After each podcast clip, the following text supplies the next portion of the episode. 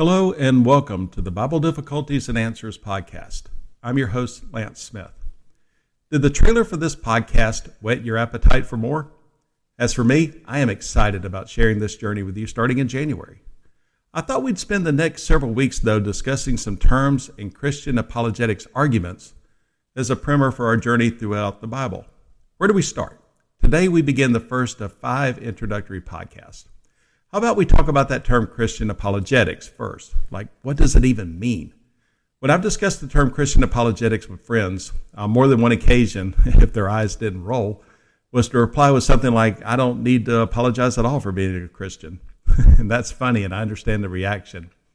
So let's define Christian apologetics. Grace Theological Seminary describes thusly, the intellectual defense of the truth of the Christian religion. In essence, to enjoy a fully devoted walk with Christ involves not just your heart, but your mind as well. It's not just enough to say, I believe, but it also involves the reasons why you believe.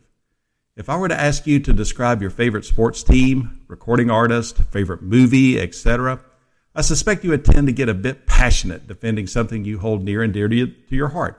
This is what Christian apologetics is. It's a passionate defense of the truth of the Christian religion. It's simple, but it's also complex at the same time.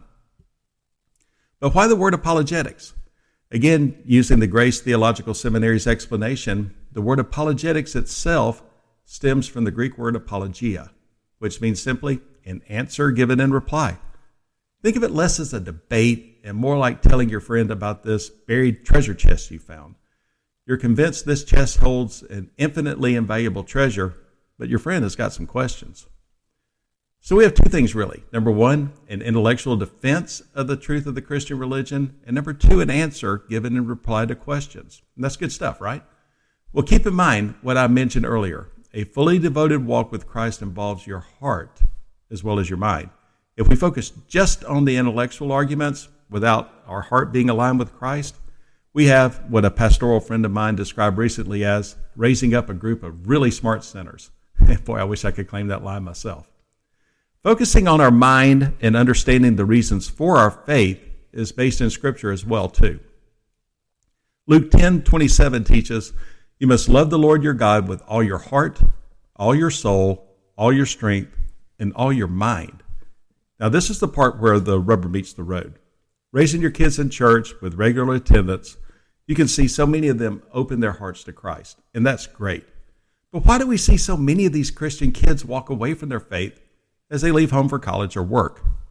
As noted Christian apologist Frank Turek often says, they don't think Christianity is true. They're talked out of it. You know why they're talked out of it? Because they've never been talked into it. That's where Christian apologetics comes in, giving good reasons for the faith and why it's true. And this is so important for parents with growing kids. Being able to give good reasons for the faith will help their kids so much as they enter life on their own when friends and others try to convince them that their faith is wrong. So you may be asking, why are you discussing Christian apologetics when the goal of this podcast is to discuss difficult Bible passages? And if you did ask that question, it's a really good one. Simply put, a lens of Christian apologetics is a great way to help us understand passages that may seem difficult at first. In essence, the entire Bible is the unfolding of a single bloodline that allows us from being separated from God to being united with Him. Now, of course, I am fascinated by the work these Christian apologists do on behalf of the kingdom, and my role is to comb through their arguments and give a summary of their research and presentations to help us understand difficult Bible passages. So who are the current Christian apologists working today? First, though, I should mention the late Norman Geisler, founder of the Southern Evangelical Seminary, whose book serves as our launching pad for our podcast each week. Today, though, there are noted academicians such as J.P. Moreland, Biola University, and William Lane Craig of Houston Christian University, who submit peer-reviewed journal articles on Christian apologetics. And both of the individuals I mentioned here have a really clear way of explaining their research. Next, there are what I refer to as, quote, million-dollar apologists, end quote, not for their income, but for their way of taking some extremely technical arguments and making them really easy to understand and digest. Examples of these apologists would be the aforementioned Frank Turek and former cold case detective J. Warner Wallace. And it's not just a male-centric group. Noted Christian apologist Melissa Doherty Alyssa Childers, and Natasha Crane are doing some really interesting work as well. The individuals I just mentioned, as well as others as we move throughout the Bible, will help us getting to the difficult text and what it actually means. So now that we've given the definition of Christian apologetics, along with some wonderful practitioners of the subject, a question you may be asking yourself is, great, glad we have folks who are doing this type of work, but why do I really need to care about it? From the Stand to Reason website, Arthur Tim Barnett gives a nice detailed answer to this very question. Let me kind of briefly summarize here. Mr. Barnett begins by mentioning the overarching question of what is Christian apologetics. Simply put, Christian apologetics is given a reason or defense for the Christian faith. Super. We're all on the same page on what we discussed earlier. Next, he delves into two areas worth exploring regarding this topic: positive apologetics and negative apologetics. And both are important. Number one, positive apologetics involves giving an argument for Christianity. For example, giving arguments for God's existence or the reliability of the Bible. And that's what we'll spend the next 4 weeks discussing here. Number two is negative apologetics. And that involves answering objections about Christianity. For example, answering the problem of evil. That being said, Christians, we should take the time to explore both positive and negative apologetics to give a reason or defense for our faith. He then lists four specific reasons why believers should be practicing apologetics in our daily lives. Let me go through those right now. Number one, the Bible commands it. Barnett states apologetics is not optional. Every follower of Christ is instructed to be an apologist. Let me give you a few verses to back this up. Some scripture to refer to here are 1 Peter 3:15, Colossians 4:5-6, 2 Corinthians 10:4-5, Philippians 1:7, and Jude 3. Those are worth exploring in your daily Bible study. Barnett concludes this area with, as we've seen, God commands apologetics. Therefore, those who refuse to make a defense or answer each question are disobeying God's command. So why do apologetics? Well, the Bible commands it, and that alone should be reason enough. But that's not the only reason why we do apologetics. Number two, the culture demands it. Barnett writes, and I quote, "The late philosopher and theologian Francis Schaeffer referred to apologetics as pre-evangelism. This is the idea that God uses well-reasoned answers and arguments as a springboard to the gospel of Jesus Christ." In his book, Mere Apologetics, Oxford theologian Alistair McGrath says, apologetics lays the ground for the invitation. Evangelism extends it. For example, it makes no sense to talk about the Son of God who communicates the Word of God and performs the acts of God and brings the salvation of God unless there is a God. Apologetics lays the groundwork for belief in God through arguments and evidence. In addition, the culture is deeply saturated in three dominant philosophies. The first is relativism, second pluralism, and third naturalism.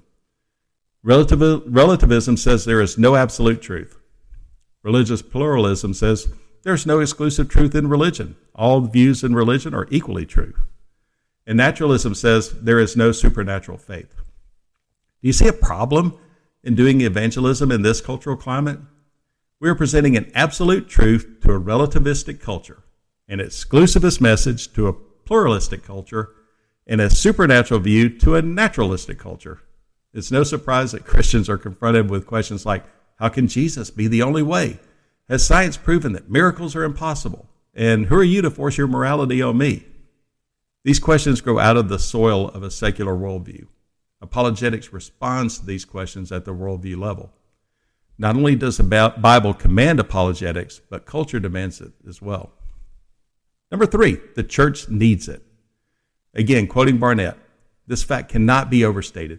We just looked at how apologetics is pre-evangelism to the culture. However, apologetics is also post-evangelism to the church. The challenges to faith don't evaporate once you become a Christian. In fact, they intensify. And that's where apologetics comes in. Arguably, the most important generation of the church is the next generation. Yet all the research we have shows that approximately 3 in 5 young people disconnect from their church by the age of 15.